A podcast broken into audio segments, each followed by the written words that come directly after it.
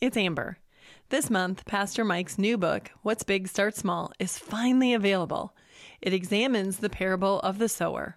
I've read the Bible most of my life, but sometimes I need someone to make me stop and really break it down. What does this mean? What is Jesus saying? What warnings should I take from this? This book was a fun but convicting read. It would be an amazing book to do for a Bible study with friends or neighbors or coworkers this summer. It's available on Amazon or barnesandnoble.com. We are finishing up our Hope series today with an episode titled E is for having an eternal perspective. Hey guys, it's Amber, wife, mother, warrior, type A child of God. Here at Little Things, we examine everyday issues from a biblical perspective with one simple goal to know and love God more. Thanks for joining me.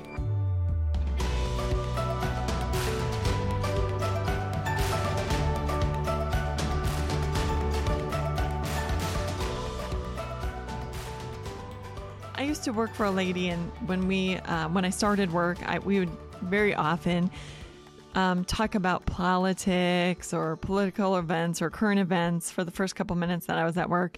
And she used to always say to me, Amber, hope springs eternal with you, doesn't it? Because very often I'd say, well, you know, it might still turn out okay and we can still pray and God might intervene or, you know, it looks bad, but it could end up being even better down the road or something like that. And, um, she would always just shake her head and say, yep, hope springs eternal with you, Amber. But the hope that I'm talking about today is not the hope or the wish that things will turn out on earth, that our politicians will make good laws, or that they'll act on our behalf, or that the things that are happening in our town that ends up in our news, which are so often the bad things, you know, that those things will just stop happening. That's not the hope that I'm talking about. And that's not the eternal perspective that we need because those things may or may not turn out good in the end. But we have something to look forward to that supersedes what's going on right now on Main Street or in Washington or whatever the news is telling us. So, first of all, what is an eternal perspective? Well, it's understanding that this life is just the journey. It is definitely not the destination. Too often, we are so distracted trying to make the perfect life here. We want everything to turn out and we want circumstances to be just so. And if they're just so, then we think that we can just sail through life. But you don't have to live very much life to realize that that just doesn't happen. Smooth sailing only happens for a little bit of time. In fact, can we even get through a day without things sort of falling apart?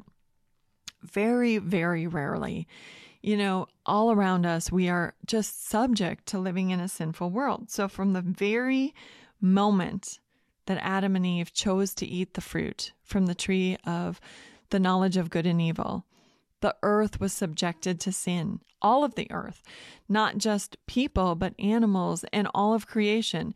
That's why decay is part of our world. That's why animals too get disease. That's why we don't live forever because Adam and Eve were banished from the garden. So they could not eat from the tree of life, so that our life, our eternal life, was not here in this sinful world, but we were going to be subjected to death, really. And death would be the vehicle that God would use to bring us home to be with Him in heaven forever. That's why we're told precious in His sight is the death of the saints. It is God's way of bringing us home to Him and not living forever here in the sinful earth. So Jesus said, In this world you will have trouble, but take heart because I have overcome the world. Jesus wasn't trying to be a major bummer as in, you know, hey guys, life is going to stink. Hope you're ready. No, just the opposite. Jesus was saying, I understand the troubles. I understand the stresses of living in a sinful world, of being in this place where things do not work together anymore because it's all under the curse of sin. But hey, guess what, guys? When you look to me, when you see me, when you look at my life, you see that I have overcome the sin in this world. How did he do that? Jesus came to this earth from heaven. He took on humanity. He lived the perfect life that we could never live. He never sinned. He never broke a commandment. And then he gave his life in exchange for ours. He died on that cross as a payment for our sin. We could never pay for our sin because we are sinful. We couldn't live the perfect life. We we couldn't be a suitable sacrifice. So Jesus became the suitable sacrifice for us. And on that cross on Good Friday, he said, It is finished. It is finished, which means paid in full. Our debt paid in full. We're done. We're redeemed. Like this, as hard and as terrifying and as filled with agony as this life can sometimes be, it's temporary. And that is why we have hope, knowing this is the temporary journey and we're headed somewhere else. We're headed to heaven, and God tells us in the Bible what heaven is going to be like. It's going to be a place of no hunger, no tears. We're not going to be too hot, too cold. We're going to be in this place of having no sin, and we are going to be in God's presence forever. Now, we're also given some passages to help us understand our plot on this earth as we're plodding through. So we're going to look at two of them. The first one is from Matthew chapter 7, and it says this Jesus said, Enter through the narrow gate. For wide is the gate and broad is the road that leads to destruction, and many enter through it. But small is the gate and narrow the road that leads to life, and only a few find it. Why did Jesus tell us this? Because it's a lonely road. Narrow is the gate. There's only one way to get to heaven, and that is by believing in Jesus Christ as your Savior. By knowing and understanding the triune God, Father, Son, and Holy Spirit, that Jesus was the sacrifice and believing in his sacrifice for the redemption of our sins, that is the gate that leads us to heaven. Most of the people on this earth are heading headlong for the wide gates. The wide gates that says, well, if I'm good, I can earn my way. Or I, you know, this this life isn't it. I'm going to be reincarnated and I'm going to come back and next time I'll be a better person. Or you know, just thinking this life is all there is. So we have to eat, drink and be merry. We have to get what we can get. We got to get all the pleasure out of life that we can get right now because this is it. That's the wide road. That's the wide gate that most people are running head long. They're going as fast as they can. They're heading for that gate and they're not worried at all. They're not concerned at all about that small, narrow gate. Jesus, as the way to heaven, foolishness in their eyes. And why? The Apostle Paul said in 2 Corinthians 4 the God of this age, the small g, the God of this age, has blinded the minds of unbelievers so they cannot see the light of the gospel that displays the glory of Christ, who is the image of God. Satan's goal. He is working so hard day and night, never taking a break, to make Christianity look crazy and foolish and to convince people that that is not the way to keep people on the wide wide road. That's what he's trying to do. So as much as we are trying to convince the whole world that the narrow gate the narrow path is the right path satan is working so hard to, to convince people just the opposite. Look at the teachers of the law in jesus day they saw Jesus as a political threat that had to be stopped. Now, when you read the Gospels, you can see the foolishness of that. You see that it's insanity. Jesus had power. He used his power to heal people, to multiply food, to take care of people, to, to show people that he was the Son of God so that they would put their faith and trust in him to get their salvation. He did not use his power to create an earthly kingdom. And yet, they saw him as a threat. They completely misconstrued why he was here.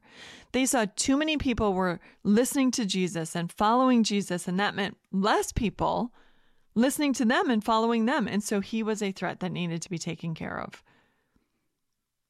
Same thing. This world is evil. And most people embrace that evil. All throughout His Word, God gives us guidance and He gives us ways that we can learn about Him. And He teaches us to be like Him because He loves justice, He loves mercy, He loves integrity, and He is love. So, as we read God's word, we we we can become more like God. But when we do that, you have to know that Satan will see you as a threat. And Satan's goal is to dishearten the saints, to convince us that God doesn't love us, to make us ineffective or to silence us, to thwart us from telling others about God. He wants us to feel insignificant. He wants us to think that, oh, this isn't the right opportunity. He wants to just keep us from doing the work of God. Revelation 12 12 says this Woe to the earth and the sea, because the devil has gone down to you, and he is filled with fury, because he knows his time is short. The Apostle Peter describes him as a roaring lion, looking for who he can devour. He's just looking for people who are weak, who are weary, so he can come along and hopefully snatch them up, eat them up, gobble them up, spit them out. Jesus, though, is telling us, I've already overcome the world. Like I I defeated death. Satan is defeated. And with me and with the Holy Spirit in you, you have the power to overcome. And you have the power to bring people over to God's kingdom, to bring people into the narrow gate. You can tell them about me. And that's why we can't get distracted with all the insignificant things that Satan loves to distract us with. He wants us to focus on things like, oh, I don't know, redoing our kitchen or having the latest electronic gadget or catching up on that Netflix series, or you don't need to pray tonight. You can spend your last hour, you know, of awake time on TikTok or or watching a movie or you know, whatever, drinking your beer, thinking nothing. Pastor Mike taught me one of the behind the series um, interviews that I did. Pastor Mike was talking about mountains and molehills.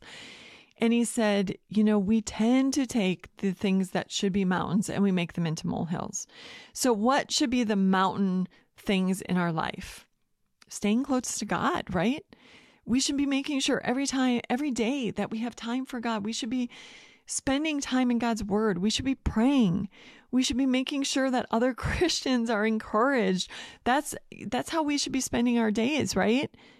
And yet those become the molehills. How many days haven't you gotten to the end of the day and you're like, well, I meant to read the Bible, but I didn't? And that day becomes a few days and then it becomes weeks and then it becomes months. And then you're at June. You had decided in January that you were going to read your Bible every day, but it hasn't happened. So now you're at June and you're thinking, well, should I even start? The answer is yes. Those things that we really want out of life to walk with God, we need to make those a priority. We need to keep the mountains the mountains. If you start your day reading your Bible, you're going to get it done. If you leave it till the end of the day and you fill your day so full of things, it can easily get pushed aside. Same with prayer. You know, the the problem is not that we pray prayers and God forgets to answer them. The problem is that so many prayers were not ever said. We have to make prayer. We have to make reading the word a priority. That needs to stay the mountain. What are the molehills? All the little insignificant things that we make our mountains. We fill our day so full of things that in the whole scheme of things don't really they don't matter. It doesn't really matter if you get your car washed today or tomorrow. But it might matter if you take the time to encourage that neighbor of yours who's really going through a hard time. It probably doesn't matter if you finish that Netflix series today. But you know, it might make an eternal difference if you spend 20 minutes praying for the young people that you know and praying that God would keep them in his tender care and that he would help them to recognize temptation and that they continue to walk with the Lord and that Satan doesn't get his fangs in them and that they don't embrace worldly ideologies. Those things matter. An eternal perspective, then, is one that remembers that earth is not the final destination, and this life is just a battlefield. I am getting so much better, and I'm sad that it's taken this long in my life for me to get here. But I am getting so much better at recognizing Satan's ta- tactics. Even with church hurt, people who have been hurt by people in the church. I've been there. I've experienced it several times myself to the point that I've been like, man, I don't even think I can go to this church anymore. I can't be part of this committee anymore. I can't, whatever. And I get it. But I also get that Satan wants nothing more than to destroy the church on earth. And he wants that hurt to seem monumental. Man, if he can fan that flame of hurt and despair, he just keeps on a pumping. Like, yep, oh, that was really bad. Ooh, if they cared about you, they definitely would not have done that. Nobody cares about you. Nobody listens to what you say. That's not God's way. When I see how Satan loves to cause division, he loves to make it seem like this is something that you can't get over. You can't forgive them for this. This hurt is too big. Man, he is just in all his glory. We just have to know that Satan's goal is to de- destroy the work of the church, destroy our Christian families, cause division, to lull people into just thinking this is it and Christianity is crazy. So, what do we need to do as we're trying to keep our eternal perspective? Number one, we have to stay in the battle. I get how weary the battle can be. Day after day after day after day, there is never going to be a shortage of things to pray about. Because as long as we are in this sinful world, we are going to be experiencing the effects of sin.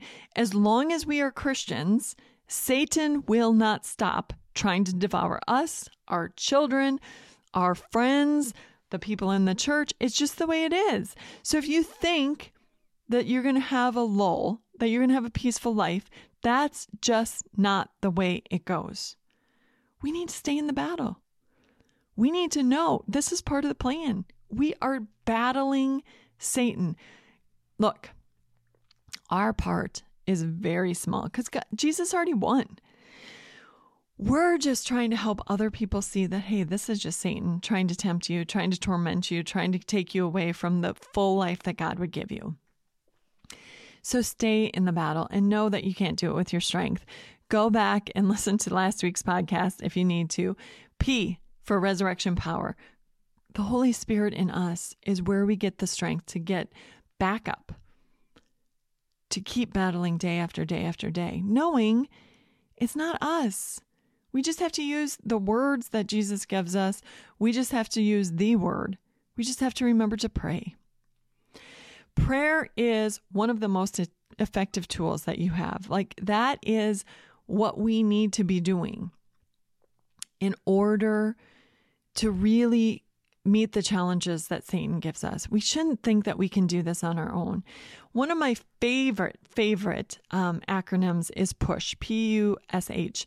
Pray until something happens. I heard J. John talk about this um, he had a talk called Changing Your Perspective, I think. It aired on Focus on the Family back in 2015. And he said, Pray until something happens. Be like that persistent widow. Do not give up. So often we pray our prayers, and if we don't see anything changing in the first week or two, then we we kind of push it aside. We forget to pray about it anymore. We go on to the next thing. Listen, if the situation hasn't changed, keep praying. And pray until your dying breath, even if you don't see the situation change. I cannot tell you, there are so many accounts of prayers that have been answered after people have died. I even think, and I've mentioned this before, my grandfather prayed for me. I lived with my grandfather during college. I know he was praying for me, and he did not live to see the answer to those prayers. Keep praying anyway. You don't know how and when God will answer the prayers that you pray. You keep praying them. And keep your prayers spiritual in nature. This is again something that Pastor Mike graciously taught me. You know, he said in his small group, he does not allow any prayers that are not spiritual in nature. So, for instance, if someone says, My grandma has cancer, then they're going to be praying that her faith remains strong, that she realizes that God is there, whatever happens. And I started doing this with my confirmation class. You know, when they, um, when it comes time for prayer time at the end of class, I say, only spiritual prayers.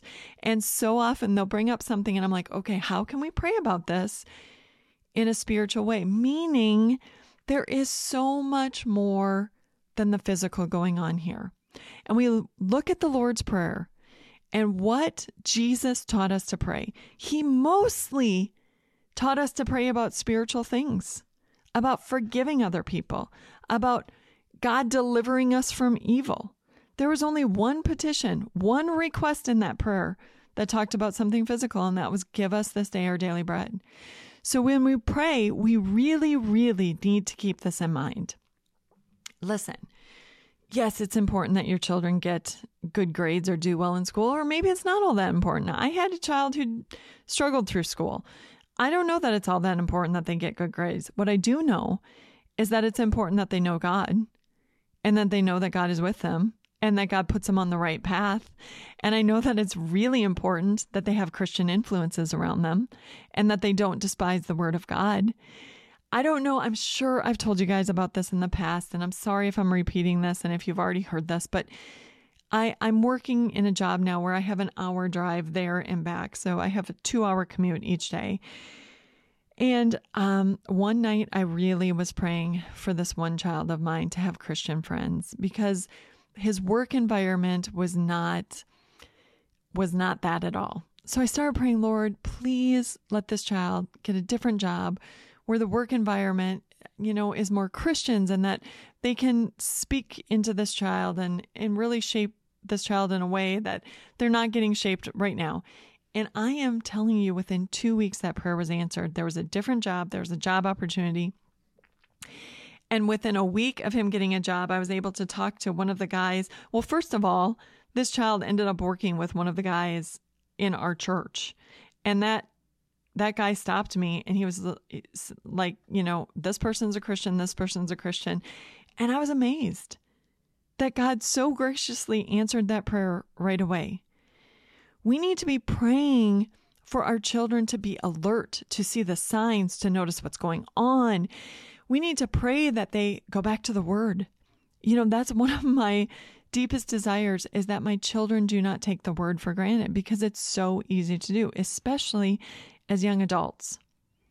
Most of their friends don't necessarily start their word their day reading the word or end their day reading the word or have time at all for the word in any place of their day. And you know, I keep trying to tell them these things, but so much of life is God really putting it in them. Lord, put a love for your word in their hearts. So this is a lifelong thing. I tell my kids all the time, I'm not going to be here forever. Your faith walk is between you and God. It's it's not I'm not the intercessor here. You and God have this relationship and I want you with me here. I want you with me in heaven. I want you with me here and I want us going to church together and I want us living the Christian life together. But even more importantly, long after I'm gone, I want you to continue on this faith journey and I want to see you in heaven for eternity. And then another thing, prayer is super important, but another thing is actively seeking to get people into the word. Look, do what you have to do to get people into the word. Start family devotions. Send your kids a text every day, a Bible passage. Um, start a Bible study. Pick two friends. Pick, you know, another neighbor. Find somebody. If you can't leave your house for whatever reason, you can do a Bible study over the phone. A friend and I last year, we went through the Psalms and we texted each other every day. This is what I noticed and this is what I saw. And can you believe that this is in there? And you can do it from your recliner. But get in the word and get other people into the word. That is where we get our guidance. That's where we keep our hope. When life seems hopeless, when we go back to that, we get our eternal perspective. We're reminded that this world is temporary and that God had a bigger plan. And this is just the little tiny part of the journey that stinks. But God is with us and it, and it won't always be this way. And remember, Jesus used God's word to defeat Satan when Satan came to tempt him. So it is so important that we are in the word and that we know the word because Satan loves to twist the word and make us think that it means something totally different than God intended it to mean. 2 Corinthians 4:18 says, "So we fix our eyes not on what is seen, but what is unseen, since what is seen is temporary, but what is unseen is eternal." Fix your eyes on Jesus and knowing that the plan he has for your life is that he bring you home to be with him forever in heaven. And when that is your goal, when that is your mission, and when you keep your eyes there, you are going to be constantly reminding everyone around you hey guys, this is temporary. This is just a blip on the radar. God has a bigger plan. God still loves you. God is with us. God is going to bring us home to heaven. We just have to get through this. And then hope can spring eternal in us because we know where we're headed. We know that Jesus overcame and he's bringing us to be with him forever in heaven. This has been Little Things because in God's kingdom, the little things are the big things. Hey guys, I just want to take a minute to thank every single one of you who has taken the time to pray for the important work we're doing, or made a donation, or took the time to encourage any one of us at Time of Grace. I want you to know we appreciate you and we're thrilled to partner with you to bring the hope of the gospel to the world.